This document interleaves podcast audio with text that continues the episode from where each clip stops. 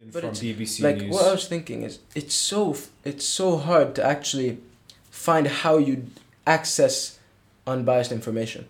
It's so hard to access unbiased information That's except very if you true. know the source of That's where you, very true. the source of unbiased information.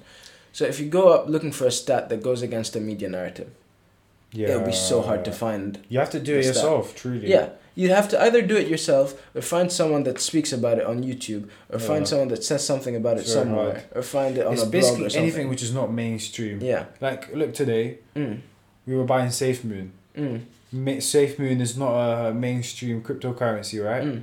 It took it took me a fucking hour to buy this crypto. Like I had to go through like s- we had to go through some stupid processes. You haven't even bought it yet. Like yeah, it's, I- it's, not still going it's through, I don't know like what's it's, you have to happening. convert like one crypto to the other, send it to a different wallet, buy it through some weird ass uh like exchange and like things which are